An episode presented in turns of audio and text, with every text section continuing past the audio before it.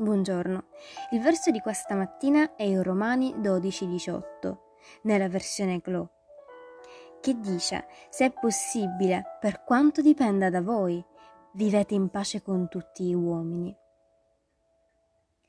Dio vuole che facciamo tutto il possibile per essere in pace con tutti. Sappiamo bene che quando non diamo a Dio il pieno controllo della nostra vita, possiamo comportarci in modo sgradevole come i non credenti.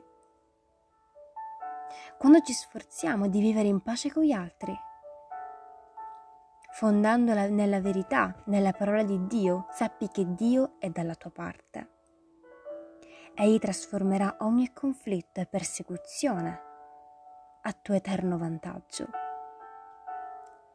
Amen. Che Dio benedica la tua giornata.